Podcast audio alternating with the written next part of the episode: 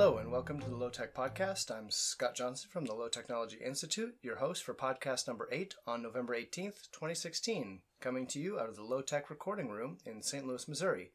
Thank you for joining us. Today's main topic is meat, which is the first topic in a series on food. We'll also have our weekly regular news roundup, research updates, and an event calendar, as well as our DIY feature, which, in keeping with this week's theme, is jerky. Do want to point out that at a later point in this podcast, I will be talking very briefly about butchering animals. I won't be going into graphic detail about how to do that, but I will be talking about how I feel about it and uh, what it is like for me to do that, because I think that is one of the often misunderstood parts about butchering animals yourself.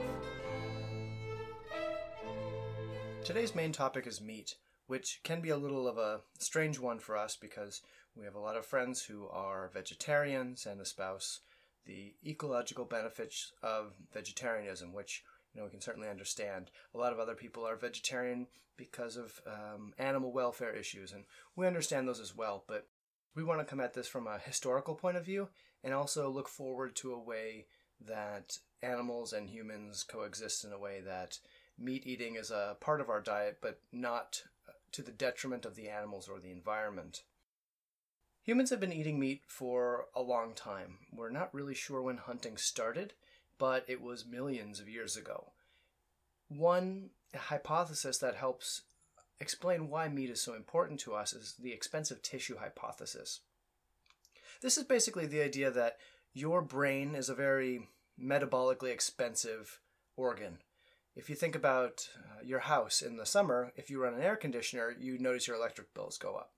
Well, the brain is kind of the air conditioner of the human body. When it's running, it takes a lot of energy. Almost 20 to 25% of our metabolic energy goes to just keeping our brains running. In order to fuel such a large brain, we have to save energy elsewhere. And most other primates have a much larger gastrointestinal system than human beings do.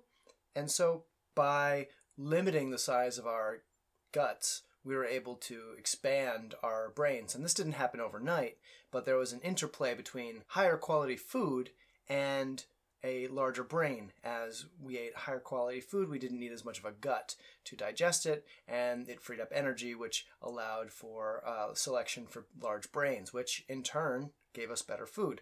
So, meat is one of the best foods we can eat physiologically because it's so close to our own makeup that our bodies are able to absorb a lot more nutrients from it. It's very dense in terms of calories, fat, um, nutrients, vitamins, and all the things that we need to metabolize to stay alive and healthy are found in meat. And just as one could have a largely or almost exclusively plant based diet, there are societies that have almost exclusively meat based diet. Now, these are much rarer than vegetarian societies. Um, the uh, Alaskan Inuit and other people living in the Arctic Circle come to mind because there just isn't that much biomass that's edible to humans there except for animals, and they can eat 90, almost 90% of their diet could come from meat.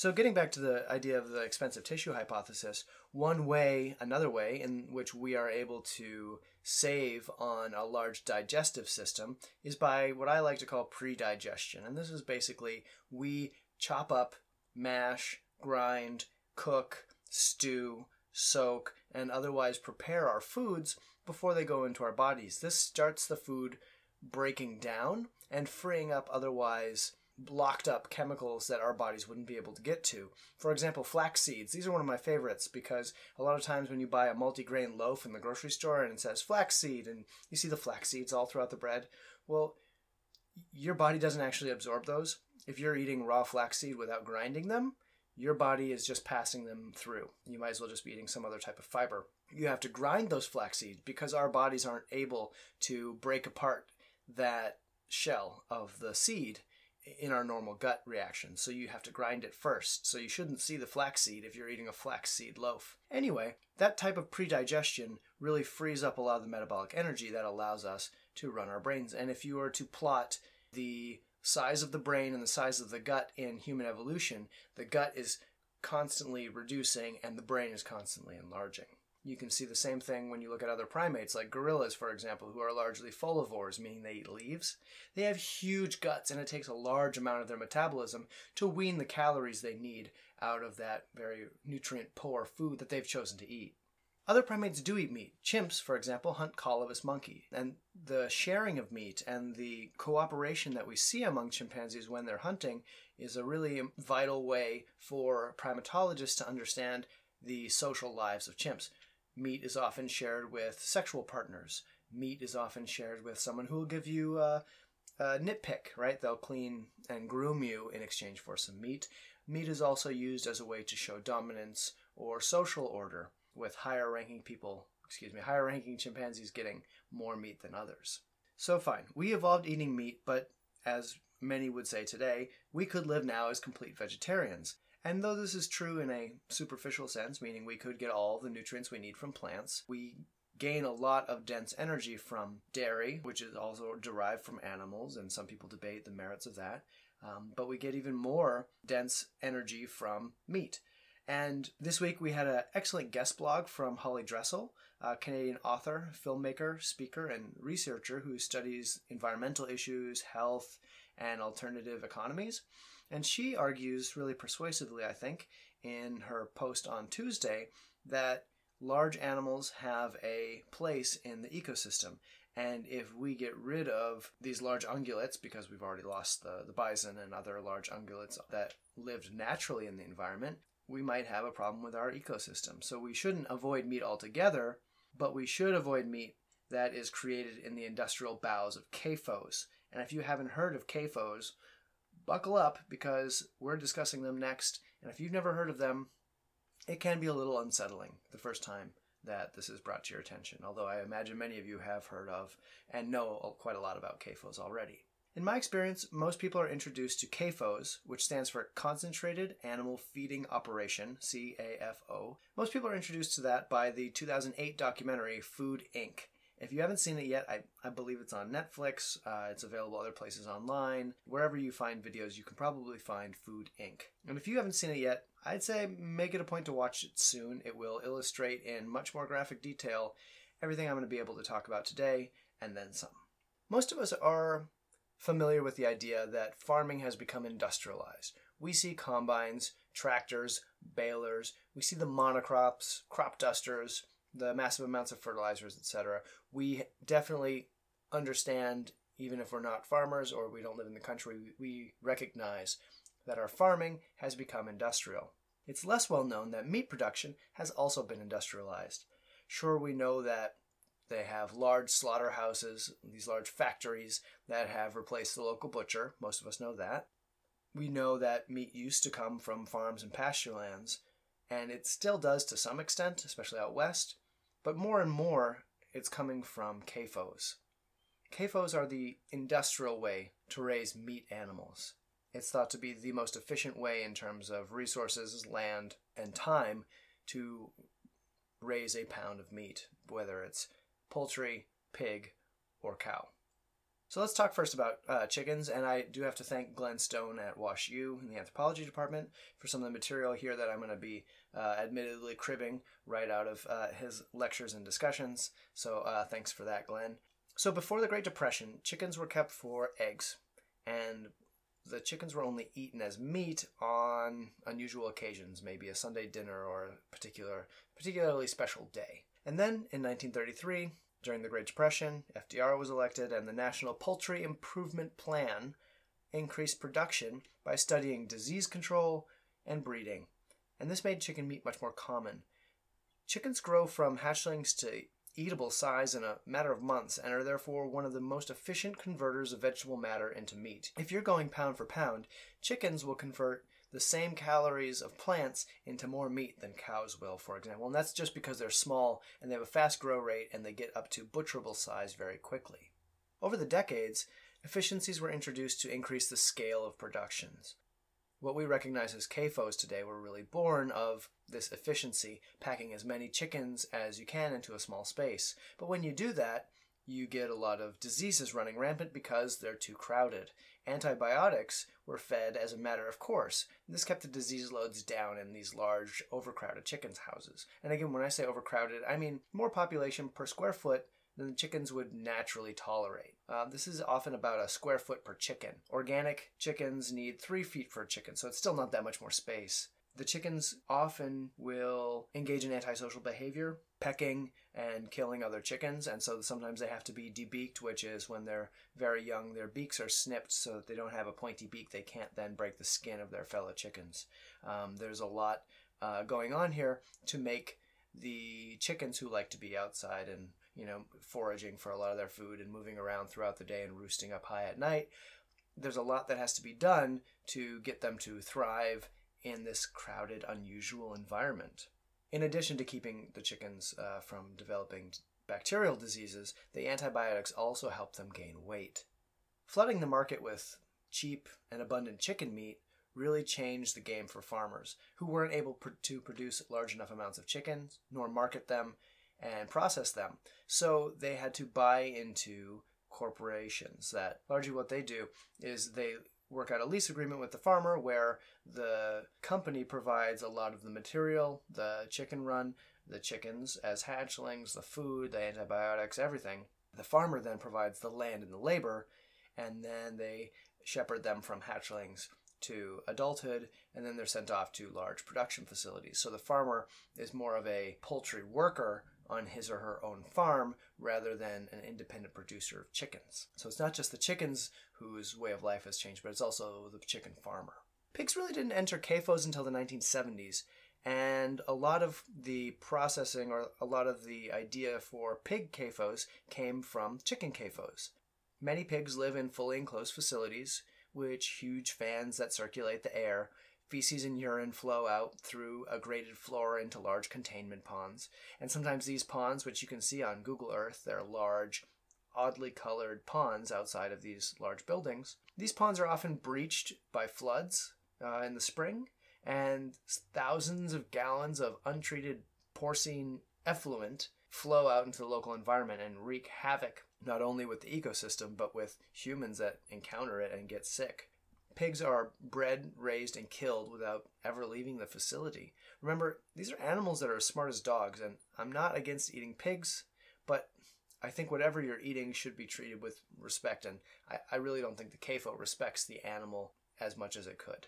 Furthermore, these facilities are often subsidized through tax breaks and other government largesse, but the public picks up the tab for things like MRSA and other problems to which these CAFOs contribute.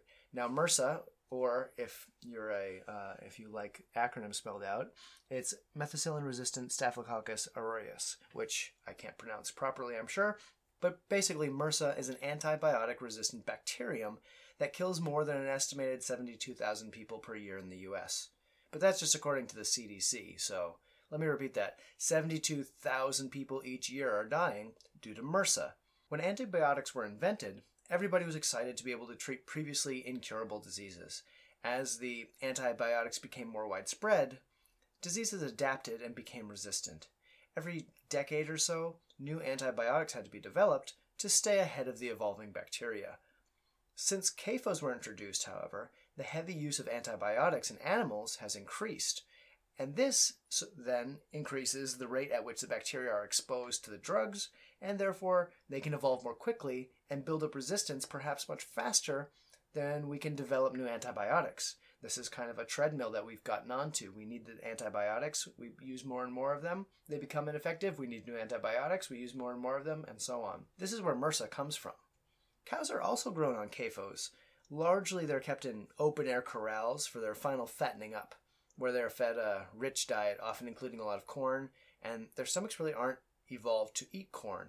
Uh, many of you have probably read uh, Michael Pollan's Omnivore's Dilemma, in which he described beef CAFOs more fully than I will here. I highly recommend that book. Not only does it discuss CAFOs, um, as well as organic factories and alternatives, but he also has one of the few discussions of hunting that I've seen in the literature, in the popular literature, that for a Non-Hunter really describes the feeling of going out into the woods to hunt. Um, so I would I would highly recommend that if you haven't already read it. Many of the same problems endemic to pig CAFOs are present in beef CAFOs. That is, uh, the effluent, the confinement of animals, antibiotics, feeding them food that may or may not be well adapted to their bodies. And the result of these CAFOs is a high availability of meat. This easy availability of meat has increased Americans' consumption from a quarter pound per day 100 years ago to a half a pound per day. This has impacts beyond the meat animal itself, because for every calorie of meat, the animal must consume at least 7 calories of plants. So this sets up an interesting uh, word problem for us if you're interested in math. So if the average American consumes 2,700 calories per day, according to the USDA, and 21% of that is from meat, this means that eating a normal distribution of meat, that 567 calories of that 2,700 calories per day is from meat. Those calories represent 4,067 plant calories, right? The animals had to eat 4,067 plant calories to gain the 567 calories that we're able to eat from them. This brings the total amount of real plant consumption the average American makes per day to 6,200 calories. Now, that's the 2,700 calories per day minus the 567 meat calories plus the 4,067 plant calories that were needed to make the meat. That's a lot of calories. That's a lot of plant calories. Really, you could have three people living off the plant calories consumed by a single person or a single American if meat was removed from the equation. Again, I'm not arguing that we do that on a massive scale. I'm just trying to illustrate how expensive in non monetary terms the eating of meat is. It really adds to the pressure on our agricultural system having to produce so much meat. So, what am I advocating for? Well, really, I'm not saying remove meat from our diets. I think meat can be an important part of a balanced diet. I think we eat too much of it in the United States. I think if each person was eating a pound or a half a pound a week, you could make that work. That's about what my family eats, and we're perfectly healthy and happy. We enjoy it. We usually eat one meal on the weekends, and I'll talk more about that later what I am really advocating for is not a specific amount per person. I'm really looking at eating less meat and doing it in accordance with the three principles of the Low Technology Institute. Number one, mimic nature. Number two, utilize surpluses. And number three, prefer simplicity over complexity or complication. So, what would that look like? In nature, humans would hunt for food. And I'm not saying that we could all hunt because that's not really possible at our population density. If everybody hunted, the wild animals would quickly be um, extinct. That's that's just not possible. But we have adapted other ways to raise animals in more humane ways than CAFOs, and that brings us to utilizing the surplus. No predatory animal eats all of the flock of whatever they're hunting, right? No wolves eat the entire herd of caribou it doesn't make sense to do that. Usually, what do the wolves do? Very famously and anecdotally, right? They pick off the weak, the young, and the old. And that's something that we should look at. Not that we should be eating sick animals, I wouldn't advocate for that, but we should be picking out certain animals that may not have the best survivable characteristics, right? Uh, if you have a flock of six roosters, you only need one rooster to fertilize all the hens. So the other five roosters may very well find their way into your soup pot, and that would be really in line with kind of a natural selection, although it would be guided by it would be human selection, but it would still be a reasonable way to live off the surplus of your animals rather than eating into the principle. The simplicity thing gets a little more complicated. Ha! That's funny. Bad phrasing, but you know what I mean. It is so easy to go to the grocery store, at least on the surface, and pick up a package of meat. But to get that package of meat at the grocery store, there is an immense, complicated line of factories, farms, transportation networks, and all kinds of other things going on behind that seeming simplicity. Now, what might be more simple is if we have local animals in our neighborhoods, say chickens in backyards, maybe a flock of sheep that's used to keep grass short around the neighborhood on the medians, you know, maybe a local shepherd. I know this sounds ridiculous, but there are places that use sheep instead of mowers to keep lawns short because sheep nibble the top of the grass rather than ripping it out by the roots like goats. So there are ways that we could integrate animals into our everyday, even urban lives and grow meat that we could eat for ourselves. What does this do if we're growing a lot of the meat locally? Well, it reduces the amount we're eating, number one, because I've slaughtered chickens, I've butchered deer, I've butchered uh, some lamb, and it is a process. And you're not going to be doing that and eating a half a pound of meat every day. You'd be up to your ears uh, in butchery projects. It would it would just be too much work for the payoff. And I think if everybody was a lot more involved in their meat, they'd eat a lot less, and that meat would probably be a lot better for you because studies show that animals that live in accordance to what their bodies are adapted for produce better product. And not only that, they have a better life. And last uh, this last spring, we raised we got 18 fertilized eggs. 13 of them hatched. 12 of them made it out of the incubator. One's uh, belly button didn't close up, and a lot of people didn't know that. I didn't know that uh, chickens or baby chicks have belly buttons, which is kind of funny. Anyway, uh, its belly button didn't close up and it died. But the other 12 chicks all lived to adulthood. We had six cockerels, which would become roosters, and we had six pullets, which would become hens. We sold three of the hens to a friend. We kept three of the hens for ourselves and added them to our flock. And then the six boys as they grew larger, they grew outgrew the space that we had for them. It was time for them to be butchered. And it was a interesting experience because I've butchered animals before, but largely uh, because I grew up hunting. And so I put out an email to a couple of friends in the neighborhood and said, "Hey, I'm going to be butchering the some chickens this evening. If you'd like to join us, you'd be welcome, but you don't have to." And to my surprise, a lot of my friends showed up and were extremely helpful in the butchering and cleaning of these chickens. And I think I can safely say that everybody found it to be a meaningful experience, and at least the next time they ate some chicken somewhere, eh, they would think a little more about it because they've been involved in the processing of chicken. And, you know, uh, for me, having grown them from hatchlings to adulthood, it was, you know, it's not something I, I did lightly or not something I really enjoyed. And I will tell you that you know, we took great pains to slaughter them in a way that they lost consciousness very quickly and they and they died. I could feel their heart beating, and then it would stop within five seconds of um, of the cut. And I'm, I'm not going to go into too much detail about that, but I, I I felt as you know their rearer and protector for their whole lives that they went in a very swift and painless fashion. And that brings me to hunting. I travel in fairly liberal social circles, and for many years I found hunting to be anathema to many people, even people that ate meat. How can you eat animals? How can you go out and kill a perfectly innocent animal, bring it home, butcher it, and eat it? That just seems very barbaric, and I've heard all kinds of things. And you know, I used to feel embarrassed about it, having grown up on uh, hunted meat or hunting myself. And then, as I learned more about the industrial meat industry, I felt less embarrassed about it and more embarrassed that I had been eating meat that came from such a system for so long. And I don't mean to cast shame on anybody who eats meat out of the industrial system today. I don't mean to alienate anybody. I'm just letting you know how I felt about it.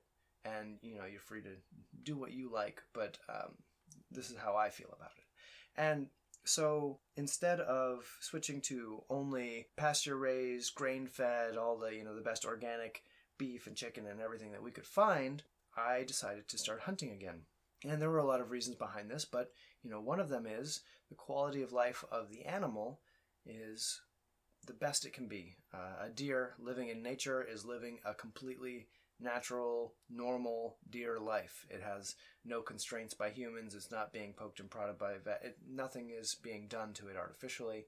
I think it has much better quality of life than even the, the best treated cows. And in terms of the actual killing of the animal, it's not something I take lightly, and it's not something I, frankly, it's not something I really enjoy. It's something that's part of the entire process, and I feel like, for me personally, I feel better about eating meat if I've killed it myself, because I know that the animal died quickly, and I can say that most of the deer that I have harvested have died very quickly. And I uh, try and avoid shots that are too chancy and that might wound the deer and I try and be respectful to the animal whose life I'm about to end. And it's and I know it, it's kind of difficult to talk about. It might be difficult to listen to, but we have to realize that every piece of meat that you buy at the grocery store, it went through some process to kill it as well. And I, I guarantee you that the factory slaughterhouses, when they're you know um, butchering steers or killing cows, they don't give the animal the respect that I give. And you know, I could go vegetarian, and that would be, I think, the only way to respect the animal more than to let it live its life and to kill it quickly, and then to utilize the vast majority of the animal in my own in the next year. So for my own family's needs, we're two people right now, and I harvest uh, one deer a year, and we have we had six chickens we butchered last spring, and that's enough meat for the entire year. That's about sixty pounds of meat, and you know we eat about between the two of us we eat a pound of meat a week maybe. But I can I you know clean the animal, um, skin it, butcher it, and then parcel that meat out through the year. We eat um, we eat in hamburgers, roasts, and make jerky, as you saw in the DIY feature this week. I do a lot with it, and I feel like it's a good utilization of the animal. Now, if I had the space and the wherewithal, I I might switch to sheep, and that might be something that we're going to be doing at the Institute in short order. I hope to have an announcement very soon about big plans and big changes that are coming to the Institute, but that's just a teaser for next week or the week after or the very near future. So, um, one pie in the sky idea that I had, I kind of alluded to it earlier, but I think if you know we're raising our own animals in our own communities, I think that might be a valuable way forward. We can use them for the benefits that they provide during their their lifetimes with providing fertilizer for gardens, for providing landscaping service in the in the case of sheep, and doing a lot of positive benefits for the surroundings. Um, not to mention, pigs are a great user of scraps from the chick kitchen. So if you have kitchen scraps, instead of wasting all that food by letting it spoil in the refrigerator or throwing it out, heaven forbid, you can give it to pigs and they'll turn that into meat for later. Right? They're the really what I would call the refrigerator of the Neolithic. I think I've mentioned that before, where they are a way to store food when you don't have refrigeration available. Very low tech, very good way to store meat for long term. Local scale, small scale, a reduced amount of meat being eaten. I think that might be a sustainable way forward. And by eating a smaller amount of meat at a more spread out time throughout the year, we can reduce the amount of refrigeration necessary, the transportation, and the large fossil fuel supported infrastructure that is the modern meat juggernaut. So I'm really going to end there for the discussion of the meat today. I would like to recommend that uh, you watch Food Inc. and read Omnivore's Dilemma. I think they're both good starting points. If you haven't seen them already, I think they're a great starting point to describe a lot of what I talked about today in a lot more detail. This week's DIY feature is making jerky. I've been making jerky for years. Uh, there are a couple different ways to do it. You can search online and you will find many, many different recipes, and I recommend you do that. What I've given you this week is a very basic recipe that tastes great, I think, and it doesn't have too much spice or too too much salt or anything like that. So if you want it spicier, spice it up. If you want it saltier, salt it up. And right now I'm using a food dehydrator that runs on electricity, but in the near future, I want to build a solar powered dehydrator that's a lot bigger than the one I have right now because when we are drying vegetables and other things out of the garden, we have to usually run it in multiple batches over many, many days. It'd be much better if I could make a large one that we can have many, many trays and run a lot of plants and, uh, and meat through the dehydrator in a much shorter amount of time. Now, the basic premise of jerky is removing the water from the meat. The spoilage, if you were just to leave a slab of meat out on the counter, comes because bacteria and other microorganisms can travel throughout the meat using the basically liquid highway, right? They can connect to different parts of the meat, reproduce, eat the meat as it decays because there's water present. They can move through that water conduit. Now, if you remove all the water, the bacteria become desiccated and trapped and then eventually die, and they're unable, because they're unable to move once that water's taken away. So, as long as we remove the vast majority of the water, bringing the water content to something like 5%, 10%, I guess would be pushing it, uh, you can safely store this jerky at room temperature uh, in an airtight container for, for months and months and months. It's a very early way to keep meat. The ancient Incas had a word charqui, for meat that they would freeze dry, essentially, which is a type of making jerky, and that's actually where we get the word jerky in English. The basic process is slicing meat very thin. I used a meat slicer at work, which was lucky to have, but I've done it by hand and that works just fine too. And then soaking those slices in the brine, the marinade that I describe on Thursday's post.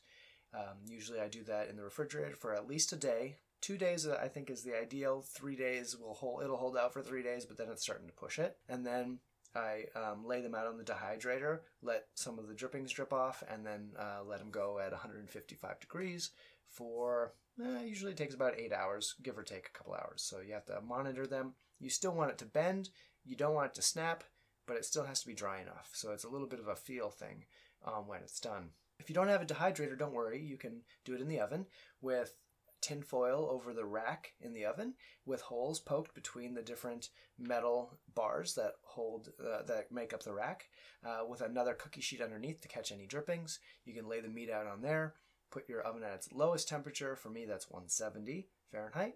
And then crack the door open a little bit and let it run overnight. That's usually enough to do it. There are a couple other ways you could do it in a smoker, for example, but you'd want to look up more specific directions for smoking jerky on the internet rather than just wing it. So yeah, have a look at those online.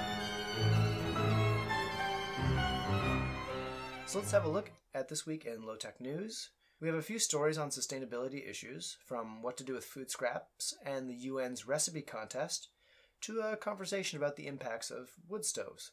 In all honesty, it seems most of my news sources were distracted this week for some reason, and I hope to have more stories for you in the next podcast. To see links to the stories we've discussed and more, visit the Lowtech website, which is Lowtech Institute, that's all one word, .wordpress.com, or by following the link in our podcast profile.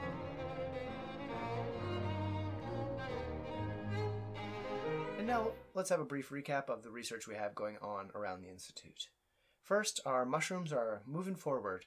I didn't update online, but I was just going to say that the mycelium, the root structure of the mushrooms, if you like, has started to spread through the substrate. It has lots of white, fingery, feathery things spreading across the uh, formerly horse manure um, in a box in my basement. So that's uh, fun to see. Hopefully, I will be able to break that box up and spread it out into other boxes to create much more mycelium or mushroom substrate than I would have been able to do otherwise. The deer hides from the deer I shot and my brother shot last week are completely covered in salt and resting in my garage. After Thanksgiving, I'll be tanning them and I'll have an update on how I did that and what chemicals I used and the process and the work and what's involved in that. Now to the event calendar. Two weeks ago, I announced our bread making workshop at Grovey's Provisions in St. Louis.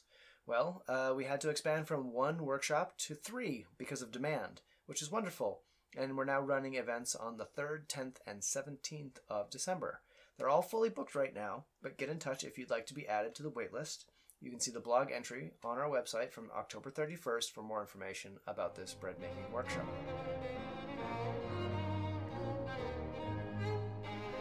The Low Tech Podcast is put out by the Low Technology Institute. At the moment, the show is hosted, edited, and distributed by me, Scott Johnson.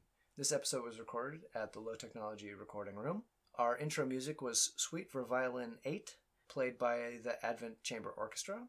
That song and this podcast are under the Creative Commons Attribution and Share Alike license, meaning that you're free to use and share them as long as you give us credit.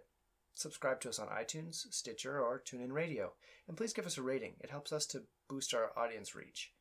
I'd be happy to have your feedback, which you can leave me on soundcloud.com slash lowtechpodcast you can also find more information about the Low Technology Institute at lowtechinstitute.wordpress.com. You can follow us on Twitter. Our handle is at low underscore techno. And also reach me directly at lowtechinstitute, again, that's all one word, at gmail.com. Thanks and take care.